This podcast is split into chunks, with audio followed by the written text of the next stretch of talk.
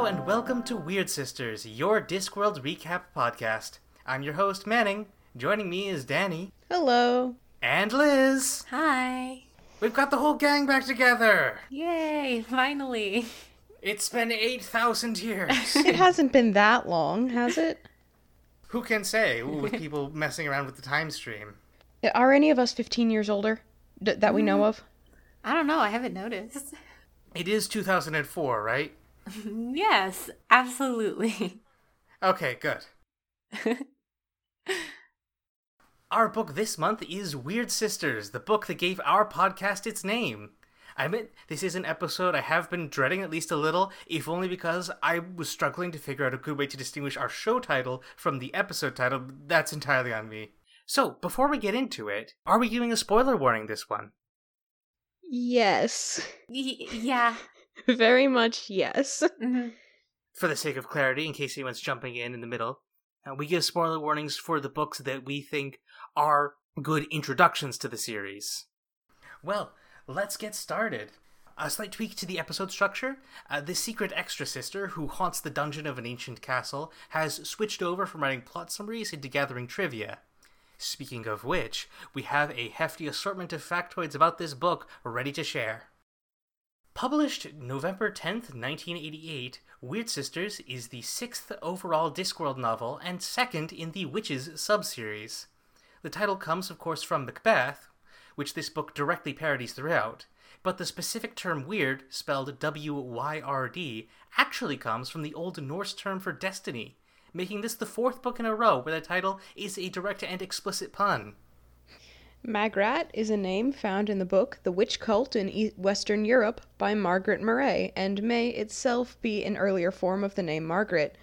That same book also includes Garlick among the last names of those accused of witchcraft, along with Nutter and Device, which you'll recognize from Good Omens. Hwel is derived from the Welsh name H- Hywel. Yeah. I think it's well. Hwel? Okay. Same pronunciation, different spelling. Our apologies to the nation of Wales.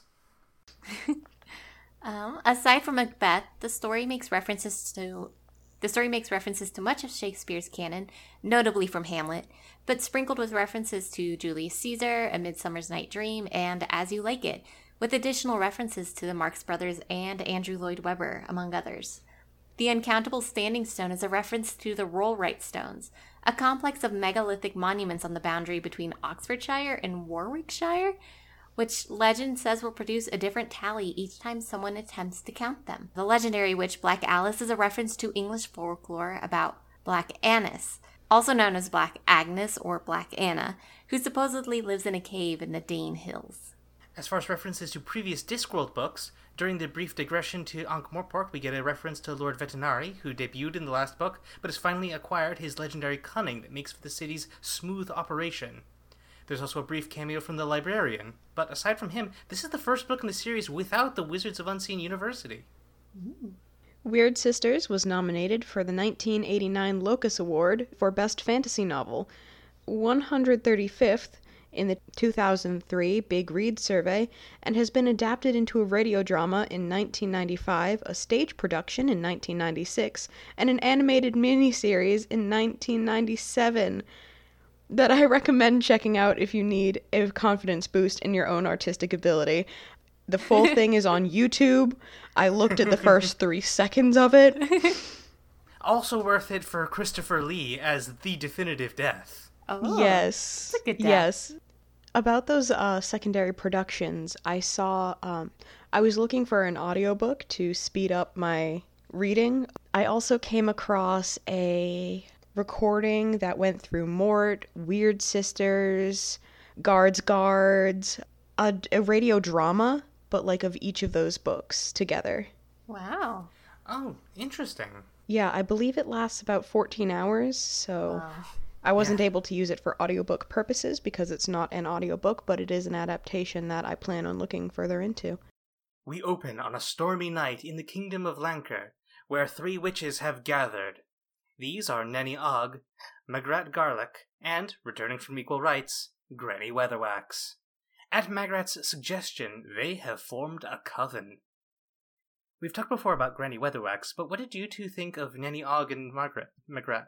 I think they both like provided really like complementary complementary characters to Granny Weatherwax.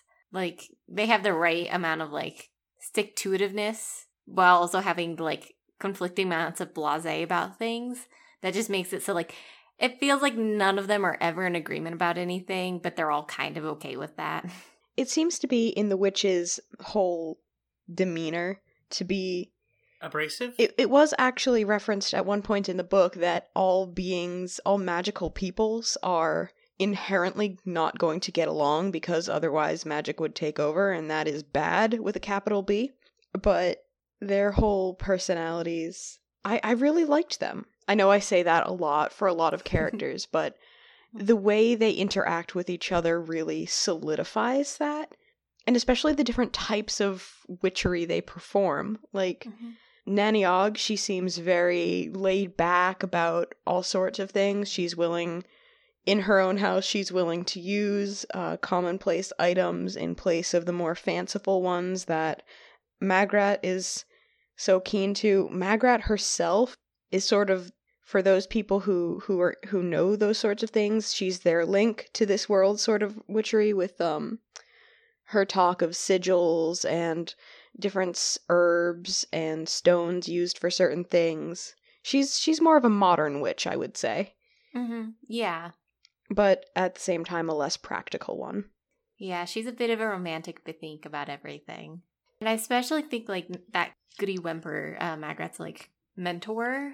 Goodie's like very scientific way about magic compared to like Nanny Oggs and uh, Granny Weatherwax's like more organic, kind of just like freeform, do whatever is like a really interesting way to like see like magic is a very fluid thing in this world. And so there's not like one right or wrong way in about it. Yeah, e- exactly. And it seems a bit difficult to follow in the footsteps of an innovator, which is why, which pun, is why it seems to be that Magrat, in my opinion, uh, stumbles more than the others. Like they're constantly commenting on how she's she's new to this, how there are a lot of things she doesn't understand how to do. They blame it on her romantic and fanciful ideations, but personally I would say it's more a result of her upbringing as a witch. Magrat is like still a very young witch in comparison to the other two, and I think it makes sense that she's still kind of trying to find her footing on the kind of witch that she is. I think there's also an element of just the difference between somebody just starting out, like fresh faced and eager to please, and also terrified, trying to get everything done correctly, Mm-hmm. and these two just like old hands at it who like know which corners to cut, what works and what doesn't. And even for, as you say, old hands, Granny Weatherwax and Nanny Ogg are very different. Even having come from the same area, they know the same rumors about each other growing up. They their approaches are very different. Nanny Ogg is a city witch, and Granny Weatherwax ha- wants nothing to do with that whole life. For sure. Granny Weatherwax always tends to dominate the books where she's a major player, but Magrat is probably the more nuanced and relatable character, I'd say. Nanny Ogg does tend to be the least developed of the three, but she's a great counterbalance with a distinct voice and hedonistic attitude. Mm-hmm. Mm. Yeah, for sure. To me, she provided quite a bit of comic relief just because her attitude made me laugh. Absolutely. I think that's definitely her role, but not in a dismissive way. No, no, just she seems more content and she enjoys being uh, carefree, while at the same time she's described in the narrative as being rather commanding of her family. It was a little difficult to reconcile the two, but once you did, it made for oh, such an interesting perspective. Oh, yeah. And I think that's something that is kind of seen in all of the characters, like the witches at least, is that um they all have very like distinct this is who they are, this is like their big character trait, but they all aren't like kind of pigeonholed just into that. They all like occasionally like disagree with themselves and like change their mind and I think that's like really interesting to see that like oh yeah these characters are obviously like playing off of each other but they're not just like caricatures of those. Mm, In in being magical, they're also very human. Meanwhile, the king of Lancre, Verence, has been murdered, Dun, dun, and, dun. according to death, is due to become a ghost. A murder very chicken. Most rooster, I believe, is the term. so King Varys doesn't really do a lot in the actual plot, but he's a major presence throughout the narrative. What did you two think of him? Again, a lot of my my understanding of these characters comes from the mental image I bring up while reading. And so for King Verence and even his ghost was like the same but in shades of white. But King Verence was like this round, big, red-haired guy. Think in Sleeping Beauty, the Disney animated movie. Prince Philip's father. I found it's it's not so much what I thought of him to answer the question more directly, it's more what I thought of people's reactions to him. Yeah, I think I'm kind of in the same place with it because he's not in the book a lot, but we get to see like glimpses of what he's done through other people's reactions. So, like the Duke's porridge always being super salty because King Verence's ghost has just been slowly like putting more and more salt in it when he can like sneakily do it. But it's also just very interesting the point about being largely defined by people's thoughts about him, because that is very much what the plot is about. Being able to twist the memory of him is very much central to the whole plan. True, and that was that was a very good take. I can't Yeah. say I'm incredibly familiar with Shakespeare's work. I haven't read or encountered any form of Macbeth or Hamlet outside of The Lion King, but So if there was reference to that in the form of how they went about trying to cover up the murder, I didn't understand it. The murdered king's son has been taken from the castle, and, by a stroke of luck, the servant fleeing with him finds the three witches. So, for the third episode in a row, the story begins with a baby boy who has a huge destiny and an irrelevant mother. I won't blame anyone for feeling like this is a bit samey. yeah. Oh, tropes. Terry Pratchett does try to include a lot of like feminist ideas and a respect for people who have been historically oppressed. Informs a lot of his writing. Mhm. But for all that, he does fall into a lot of common traps and tropes Yeah. that have some amount of sexist like implications, one of which being the completely absent mother. Yeah. And that's not quite the case for this specific one, for reasons we'll get into later, but I just wanted to bring it up as not skimming over the warts. Mm. I think that makes sense because I think Terry Pratchett, like deep down, was like a really, really good guy who's re- genuinely trying to do his best, but he was also like a white guy in the UK. Like nobody's perfect, so And besides, this is this is a book about witches. We should embrace the warts.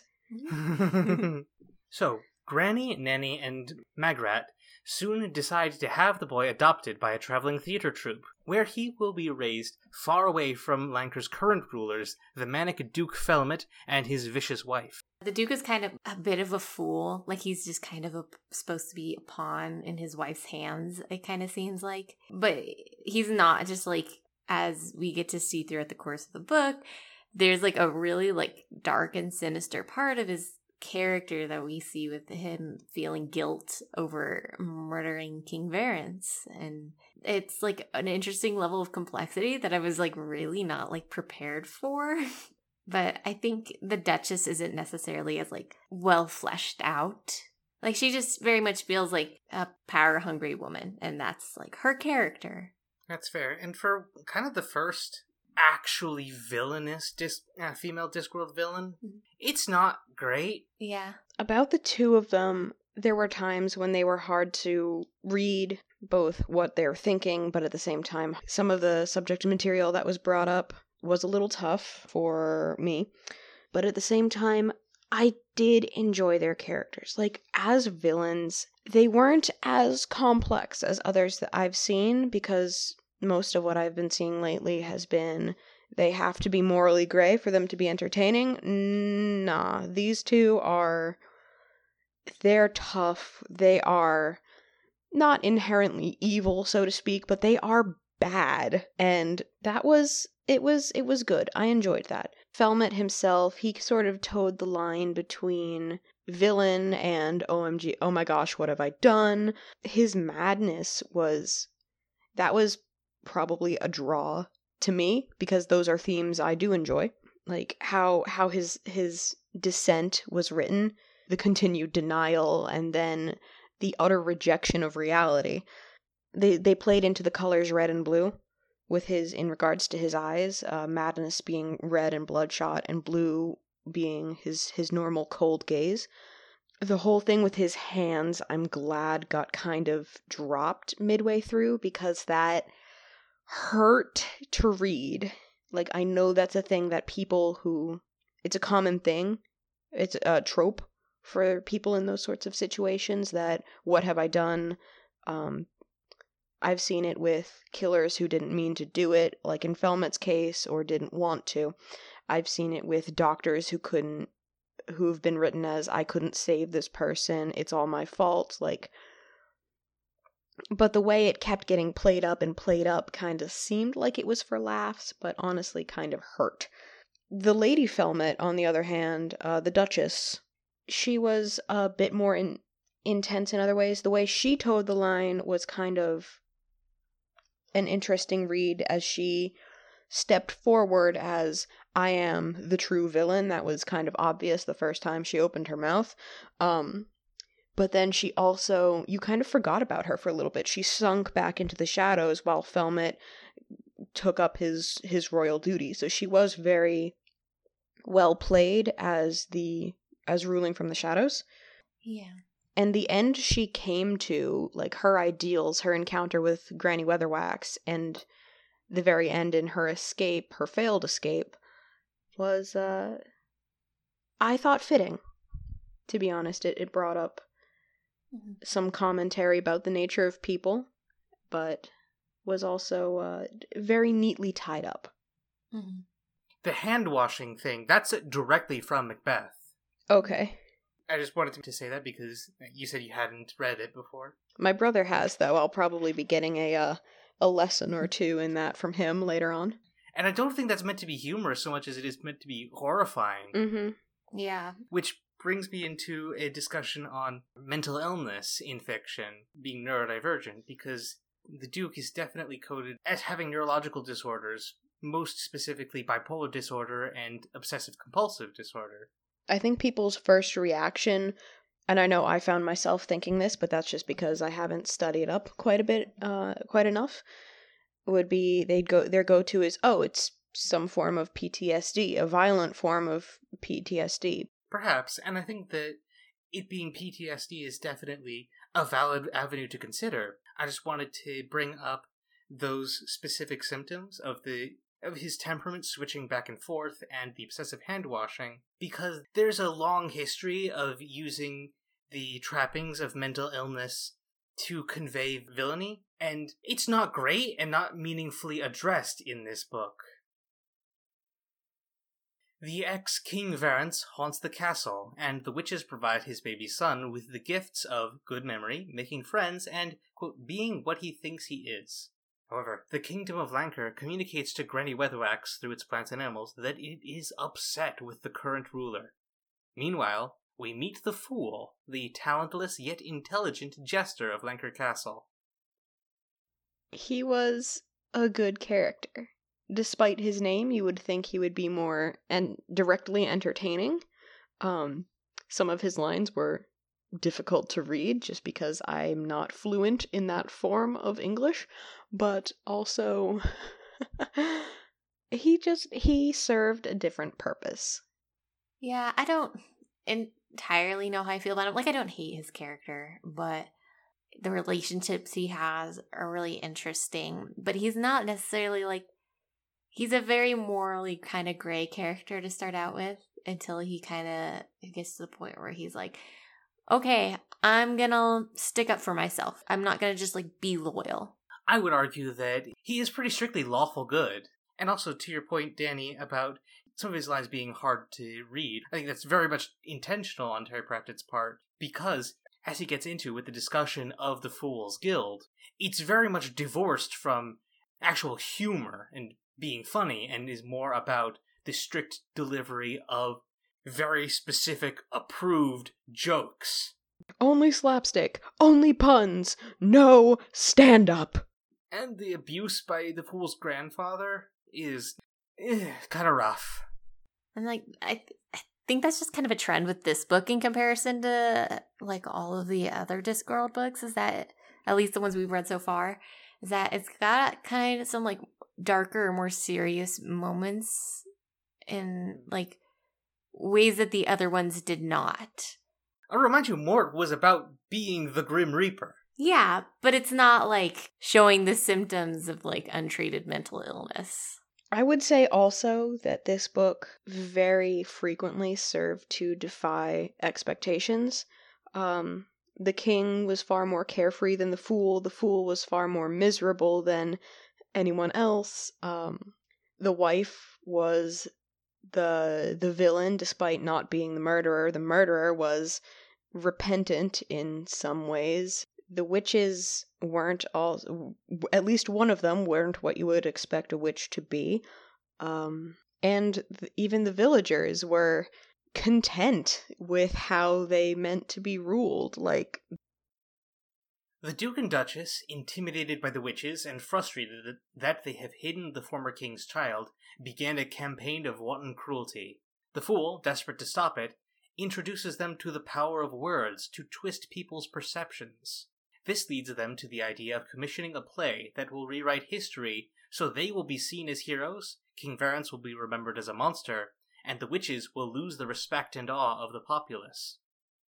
I think it's really interesting, and I think it makes a lot of sense because it's like how we remember history is like history is written by the winners, you know? It's like it's mm-hmm. an interpretation of it, it's not inherently truth. And I think being like this can be like a tool that is used. Um, it's very interesting to call attention to, and especially in this context where it's obviously like people who have done wrong who are trying to make it so that it does not seem like they did any wrong.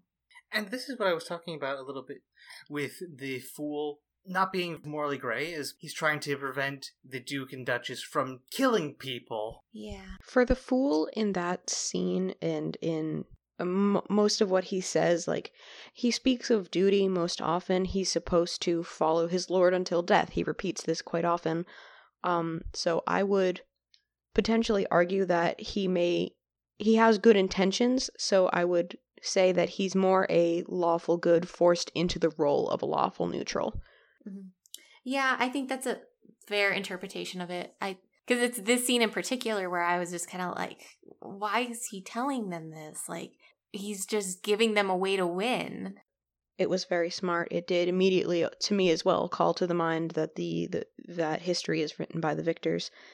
It also, I felt, was very much in tune with the Discworld's uh, uh, silliness. Like, you have these horrible rulers enacting all of this destruction, all of this uh, aggression, violence, and yet in one conversation, they are swayed from that into, okay, we'll put on a play for everyone, and hopefully that will make them change their minds that we are good people and that all that we have done to hurt our citizens has been for the greater good.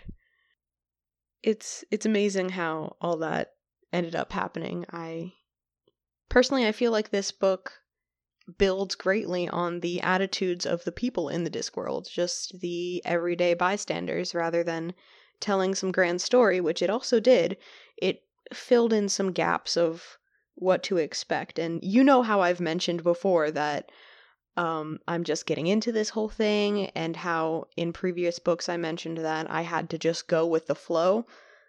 This book really cemented home, for me at least, that this is the sort of thing that I can start to expect from the Discworld. This book lays the groundwork for what I would call the thesis of the Discworld series, that being the power of stories. Villain's plan is basically the way that such narratives work in our world, while later books will expand and explore the concept of stories being powerful. But my point is, if you want to pick a novel that represents the beating heart of Discworld, Wyrd Sisters is a top contender read this to get a feel for like what you're getting into, but at the same time very much after like directly after that read one of the more light-hearted stories so you get both both sides of the coin so to speak. Granny Weatherwax refuses to let the Duke and Duchess continue to manipulate people, but also doesn't directly interfere with politics. So she does what I think we'd all do in her situation cast a spell of unprecedented power and scale across the entire kingdom, moving it 15 years into the future so that the rightful heir will be old enough to return and claim the throne. Okay. Uh first of all, excellent delivery. Um Thank you. Second of all, yes, that is something I would do, and I personally know people who would also do the same thing so as to avoid getting into politics. I liked it. I liked it. The scene just kind of has this like whirlwind, like kind of manic energy where it's just like so much is just happening. And I think it really puts into perspective like just how powerful the witches are, especially Granny Weatherwax, considering, like Danny said, a lot of the magic is more grounded and like small scale, and it's not like these big sweeping things. It's not like Disney magic. Yeah, there's a lot throughout the series on uh, on being practical and not using magic for just every little thing. Yeah. And that is very much encompassed in the witch's whole philosophy. But when they use magic, they go big. Yeah, real big. I had a lot of emotions about this particular scene. This was the point where I had to stop due to other obligations in the middle of this, some would say, climactic scene. When I came back into it, I had this this whole, well, this is going to happen. Okay, this is this is happening. It really it threw you around, point of view to point of view, person to person. From what we've seen before, we saw um, very practical little things. Them, we saw them blessing a child. We saw them summon a demon, but it was all very small scale. This was huge. This took three people, and it was fantastic in its own right. But at the same time, you you watch this all happening, and it's very real. It's very well, Discworld real, but like it's not sparkles and flashes. Um, Terry Pratchett even makes a point of that with the time travel itself. You don't see the sun streaking across the sky uh, rapidly, you don't see the trees blooming and withering over and over again. You do, however, see Granny Weatherwax running, being a speed demon and running out of gas. Um, you do see Nanny Ogg saying like, "Oh yeah, I did bring a drink like you told me, and I drank it." So you get you get things like that rather than special effect. We join King Verence's son, Tomjon, and the theater company as they are in the process of constructing a new theater in Ankh-Morpork. Tomjon has grown to be a fantastic actor, especially appreciated by Hwel, the dwarf who works as company playwright. He was a minor character. We didn't see him very often. We saw him throughout the book. I liked his backstory. Again, I liked the expectation defying nature of his character. He's a dwarven playwright rather than a miner, as his people were known for. He was interesting. Yeah, Hwel has this like very grounded energy to use that word again for how many who knows how many times this episode. Um, but he's just like a guy who works really hard at something he loves doing and he's trying to keep it all together to make sure like the show happens. You know, so we like see him falling asleep on the table with like mounds of crumpled up paper surrounding him. I don't know, he's just like this nice like little bit of a person to get to like see and like experience and meet and all that. But he's not like world changing. But I don't I think that's kind of like part of how he was written. He's the playwright, is in the background. As a writer myself, that is so relatable. And also very relatable is that, Hwel, is a magnet for the particles of inspiration, which were introduced in Sourcery. Oh, that's right. I remember that. Yeah, and he is just constantly bombarded with ideas for plays and things, which I can relate to as somebody with a large mountain of unfinished projects. Oh man, I'm currently working on at least five, just simultaneously, just bouncing between them. Correct me if I'm wrong, but didn't he have like a point where we saw him working on a play and he'd get you could basically see the the inspirational neurons i would suppose firing off and him getting the wires crossed and writing bits of another play in the midst of the one he's currently working on. And while they should be separate because he's getting so much inspiration they all get smushed together. It's a little bit more of the seeing things in his dreams. I also liked the reference. Um, as you mentioned, they were in building a new theater called the Disc with a Y rather than an I, as a reference to the Globe Theater in London. Because Hwel is William Shakespeare. It's beautiful. In fact, the Welsh version of his name is cognate, I believe, with William. I remember reading that somewhere, and I'm not 100% certain on it, so I'm sure we'll get letters. I, I'm sure we will.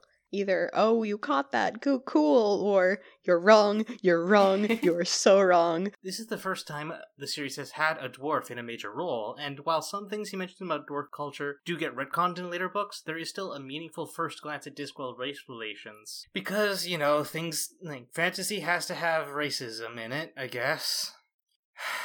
Although that actually there's a, a specific line from Death about how people will take all of the unpleasant things from the world they live in and then put them into their escapism. So there's not a complete absence of commentary on that. But anyway, how do you feel about Tomjon?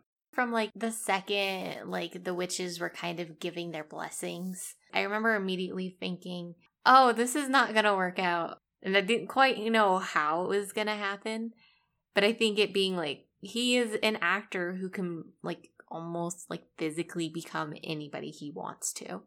Yes, I, I do agree on that. Although I was in that during that particular particular scene, I was in more of a mindset of what Granny meant by that. Like, oh yeah, he'll be able to he'll know who he is. Like that'll be that that's great, especially for later on where I was assuming we'd have this well, I knew he would have to confront like his heritage in some form because that's how the character was was being written. Um, that's how the plot was developing in that direction. Um, but at the same time, I did fall into those traps again of assuming that this was how it would go, and then it takes another direction entirely. But I do think there's like a a bit of like a magical quality about how he does that. And I think that's part of like why when he's acting it's so like entrancing to the audience. Yeah.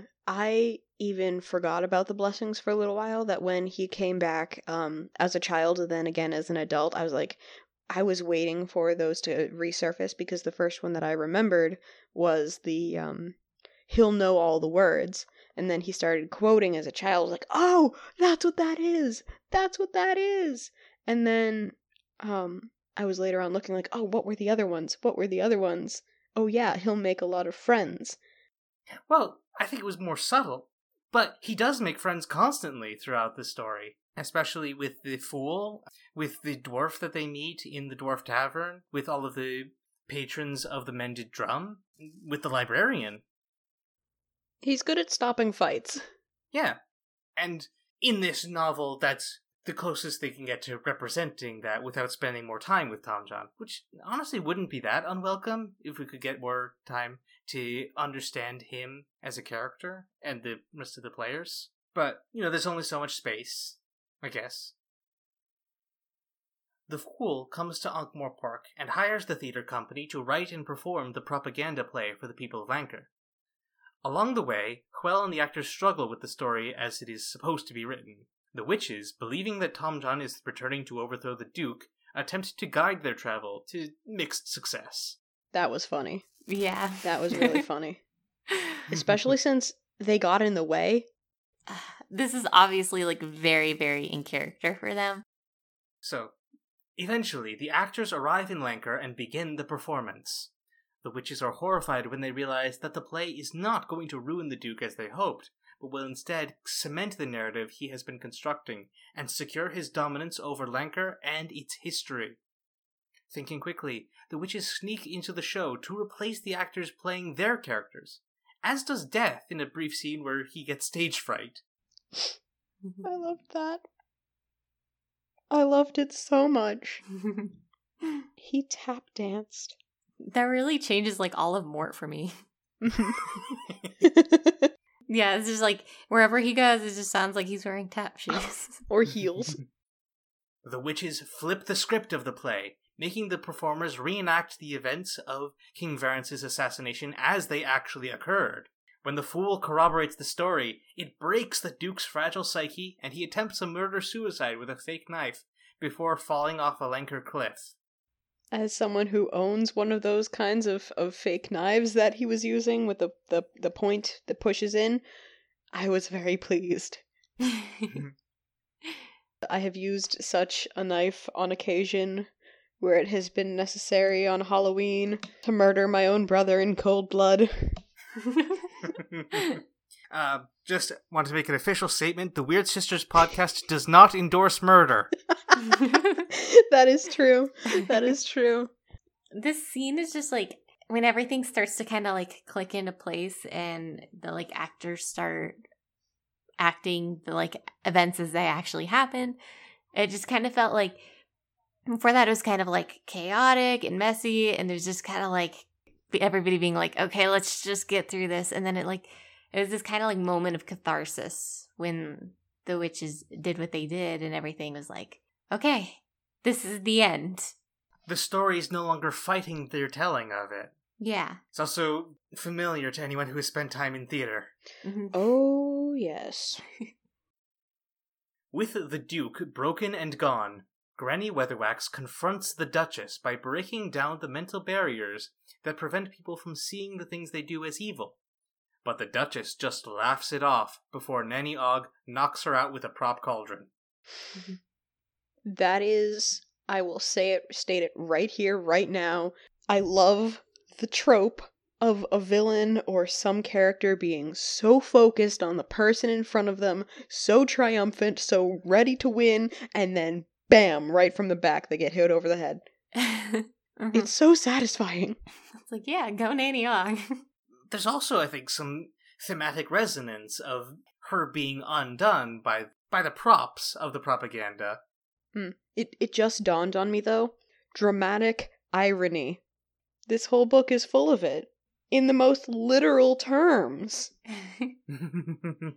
But on the other hand, uh I feel like more of the point of this section, while the the the beaning with the cauldron was rather satisfying, um the more outstanding scene was the fact that she after her entire self was laid bare before her, the Duchess accepted all of that so quickly and just admitted to herself that she was this horrible person and would do it again.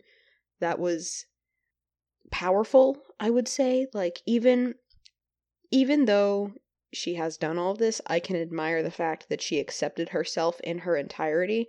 Um to draw video games into it uh, because of course I've played through I'm on my second playthrough but I've recently been watching a few different streamers play through Persona 5 where this is a huge theme of your true self coming out either ready to fight for you or fight against you. In the cases of the villains of those series those uh, sections of the game they can't handle their true self. And so they confess to all their all the deeds that they've done and um demand uh, they turn themselves in. They demand to be taken to prison while usually crying over the fact that they've done all these horrible things. But she didn't. Yeah, that's like the one thing I will give the Duchess's character is that this like scene added like an interesting bit of complexity where she was like, "No, I'm an awful person. That's who I am."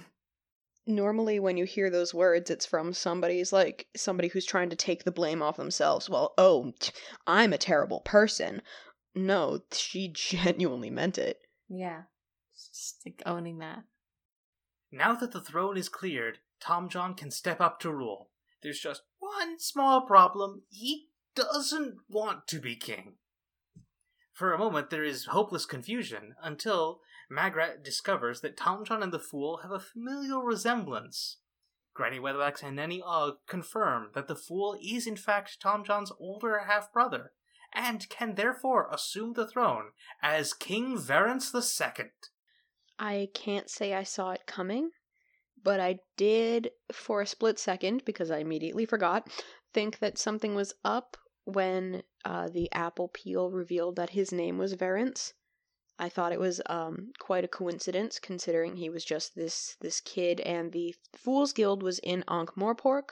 So how would he have known that Verence was a king, um, if his family didn't come from Lancre? While at the same time, I only really started thinking something was actually up when Tomjon and I love that name by the way, uh, and Verence too met each other in the alleyway as just Tomjon the actor and the fool. When um Hwel, I believe, saw what he considered a trick of the light that they looked uh, that they had a resemblance. After Magrat does this spell with the apple peels to figure out the fool's name, it's used like once and then it never comes up again. And I was like, that's odd. But this twist is very heavily foreshadowed early on in the book. In all of the best ways, like in in good writing kind of ways, not like shove it in your face kind of ways. Whereas uh, there have been times like when you watch a movie and you're like, oh, I know what's going to happen, and then it does.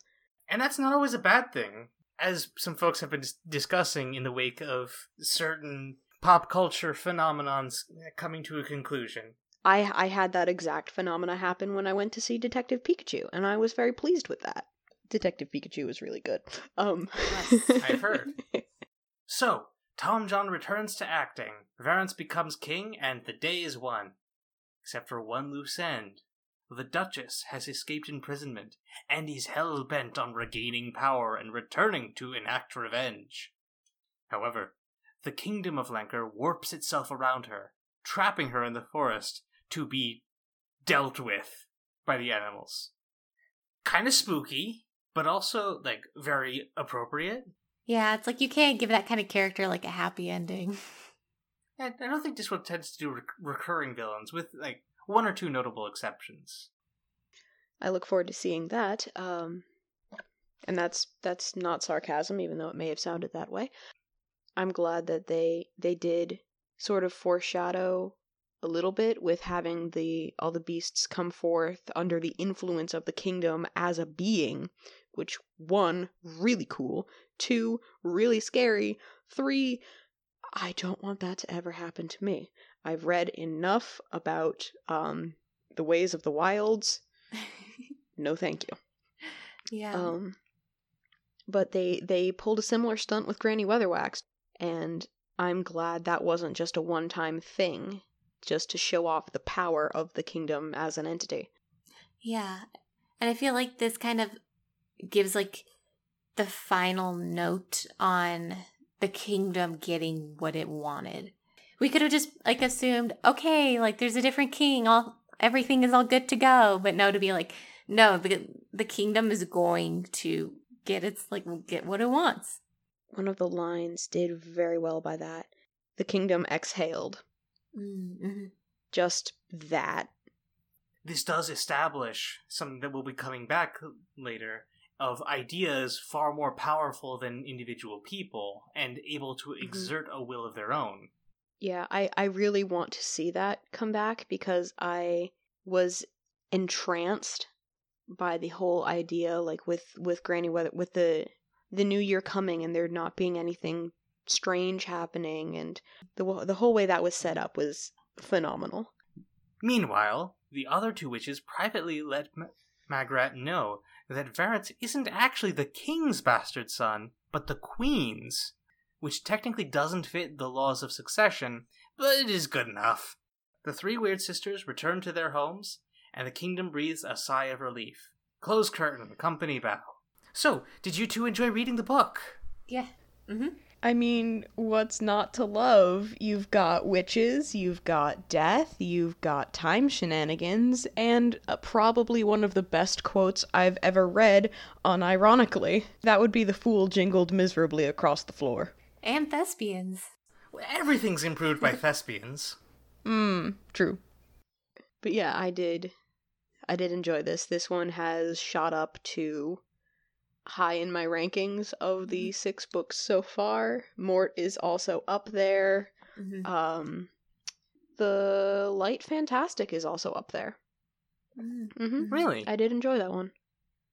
Yeah. Hmm, fair enough. I think this one is like really reflective of how Terry Pratchett was growing as a writer at the time. Cause this like but this one feels like a book. Like capital B book with the little trademark symbol. Like Hmm. it's just like I actually think it might have been Equal Rites. Yeah, that's what I was thinking. But yeah, because it just it's this this very like cohesive like piece of storytelling where everything was like driving towards this end and not like a collection of like vignettes in it. That's that's kind of interesting because Equal Rites was our other witches book, and it also dealt with. uh, Didn't that one also deal with some some darker themes? Equal Rites dealt with patriarchy. Mhm. Yeah, so that that's one, pretty dark. Yeah. or maybe not dark, but heavy rather. Yeah. Heavy's a good way to put it. Uh, Don't bring this up at the Thanksgiving dinner table type. I spend most Thanksgivings shoveling mashed potatoes into my face. Mm. we did mention a little bit of the I had to look it up. It is a trope. It is on TV tropes. Fantastic racism. It does it does permeate things. Like I know I have certainly unintentionally added things into my own works, taken them out, and then decided that they fit and put them back in. Um, partially as a means of dealing with those things, it, being able to change the script on my own terms, uh, partially because it's hard to separate from reality when you're writing a different reality. Yeah. And that's that's the only point I wanted to make. So there are two running gags that I think kind of define this book. One is the exercising of droit de seigneur, the supposed right of feudal lords to sleep with vassal women on their wedding nights. So not to kill the fun, but that just sounds to me like legally codified rape, and kind of makes my skin crawl. Rightfully so. Historians now debate whether it was a real thing, and I hope it wasn't. Really, I wouldn't bring it up if were it not for the fact that King Verence I eh, making use of it is what led to the Queen having her own affair and is therefore part of the plot. Consent, kids, it's important. The other running gag I wanted to talk about, on a lighter note, was the permanent ambulatory storm characterized as a struggling actor. Yes. This I liked a lot because it reinforced the theme of stories and reality influencing each other in a way that added charm and flavor to the language. The storm might be like my favorite character, honestly. My only wish regarding this gag would be that the storm would have participated in the plot a little bit more.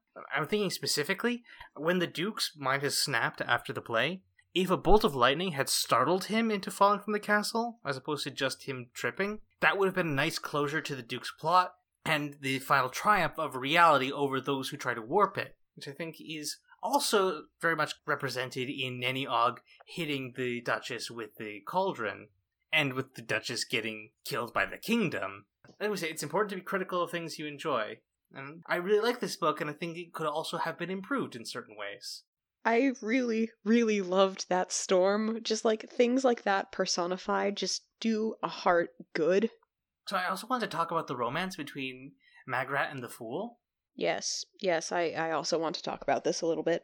So first, the scene where they meet is partially based on Hamlet, with Magrat collecting flowers and talking about them.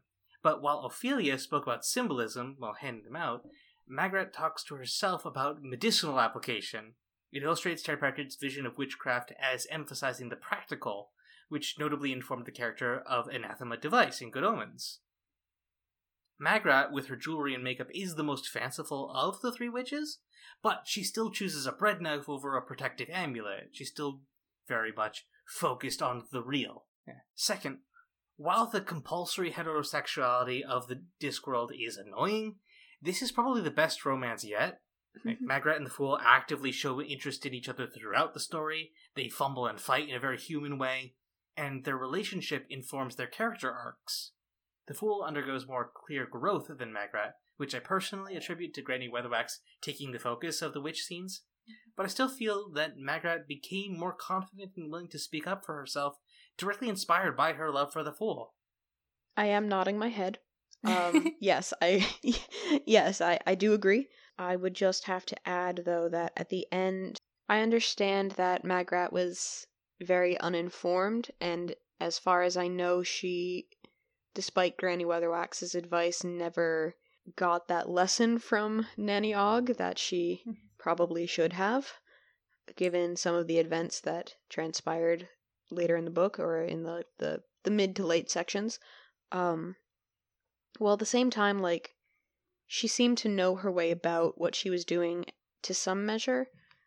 By the end of the book, I was left with kind of an unclear picture of what actually happened between the two of them. I know the fool Verence as king went to her house like with a peace offering of like I'm sorry I haven't been able to see you, but mm-hmm. I don't even know if she was there at the time because it immediately cut to their last meeting and instead of deciding a new time they just decided to go back to their own homes.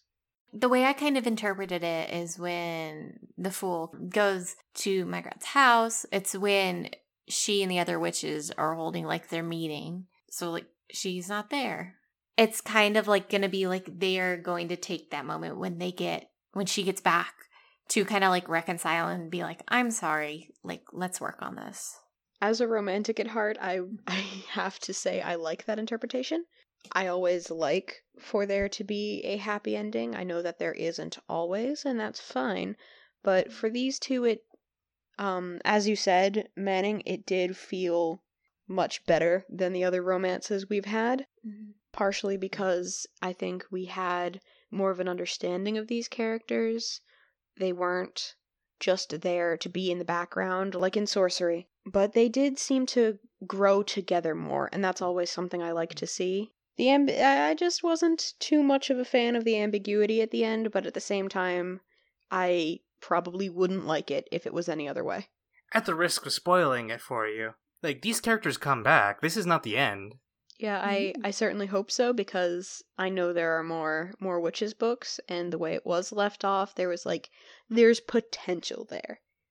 Yeah. I always like to see potential at the end of a story. About your first point, the one where Magrat like is this kind of romantic, this kind of like fantastical kind of witch, a little less like organic and like down to earth as like Nanny Ogg and Granny Weatherwax. Despite like all of her like costuming and all that stuff, like she still picks the bread knife as the thing to defend herself. And I think it kind of goes back to that thing I said earlier about how like the characters are a bit more complicated than they would be like at first glance like taking the protective am- amulet while probably being like more on brand with her character is not necessarily what she is like gonna see as the right option in that scenario and so she goes the more practical route even though that's not who she typically is i would also give some credit to that for her character development over the course of the book like she's she's definitely learned from her senior witches, and that was also very nice to see that she wasn't just uh, set in her ways, a defiant young person character. That wouldn't feel right, even for this universe, maybe in a different story setting. But for the witches and what we know of them, being so set in their ways feels a lot mm-hmm. more wizardly than than witchy. I'm not sure how much I agree. I think you're not wrong in any particular spot of it. At the same time, that scene with the bread knife, Magrat is also like slathering herself in makeup and such, which may be less about the witchiness and more about her personal insecurity. Because, like, she knows she's going to end up in danger, so she takes a knife. But she had also had an encounter with the fool in the past, and so I, w- I wonder if she was also thinking she might see him again, and so was trying to uh, work with those insecurities Either that or look intimidating. I mean, it worked. There was that line about making a sign to ward off the evil eyeshadow. now it's time for the casting call. And this month, we're doing something a little bit different. We have opened up the casting call to you, the listeners. We have been posting about it on various social media. Speaking of which, if you're not following us, there will be a link wherever you're getting this you use the internet, you'll be able to figure it out, no worries. But we're on Twitter, Tumblr, and YouTube. Granny Weatherwax, you recall, was in Equal Rites, so we cast her in that episode as Whoopi Goldberg, forward your complaints to someone else. So, Danny, Liz, who is your pick for Magrat? kind of leaning towards Emma Chambers. Laura Carmichael is like a very, very close second. I was actually the other way around. I had uh, Laura Carmichael as first and Emma Chambers second. Full disclosure, I am just going off comparing actor faces to my own personal imaginings. So, who's your pick for Nanny Ogg? I had to pick Jo Brand. I think she could do well in that role. I think I'm gonna pick Miriam Margolyes. Yeah, I'll commit to that. Who did you two pick for Duke Felmet? I went with Nigel Planer, although Danny DeVito really threw me off. I'm agreeing with you. I I think Nigel Planer because he's got this like good vulnerability in there. He can like also be like really stoic looking and serious looking. Who are your picks for Lady Felmet? While Helena Bonham Carter was a strong contender, I believe I would cast Anjelica Huston. Yeah, same. I just really love her in like general. So The deceased King Verence. yeah, this is another one I was like super super torn about. Mm, I did mention how I had pictured King Verence, so I, of course, had to go with Brian Blessed. And I think I think I have to go with Henry Cavill. How about your picks for Hwel? This one I had picked out Tim Downey.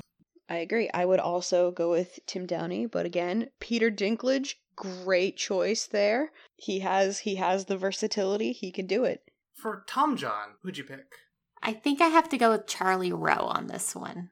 Me too, actually. And I think it's largely because he's just the youngest person on the list. and last one, The Fool. I picked Harry Lloyd. He was one of my two because it was between him and Paul Dano. We'll see how this works if people enjoyed it, and if you have feedback on it, please give it to us. That will affect how things go the next time we do this. Yeah, we're all trying to work this out as we go, so. So we're almost at the end, which means it's time for the favorite footnote. Several sellers of hot meat pies and sausages in a bun had appeared from nowhere and were doing a brisk trade. Footnote. They always do everywhere. No one sees them arrive. The logical explanation is that the franchise includes the stall, the paper hat, and a small gas powered time machine. So that's the end of the show. Want to thank you two for joining me on this journey. Of course. Thank Never you. a problem. And of course, a big thank you to Willow Carter for our theme music. Check your local library for the next book in the series. Time to walk like an Egyptian. It's Pyramids. Until next time, the, The turtle, turtle moves. moves.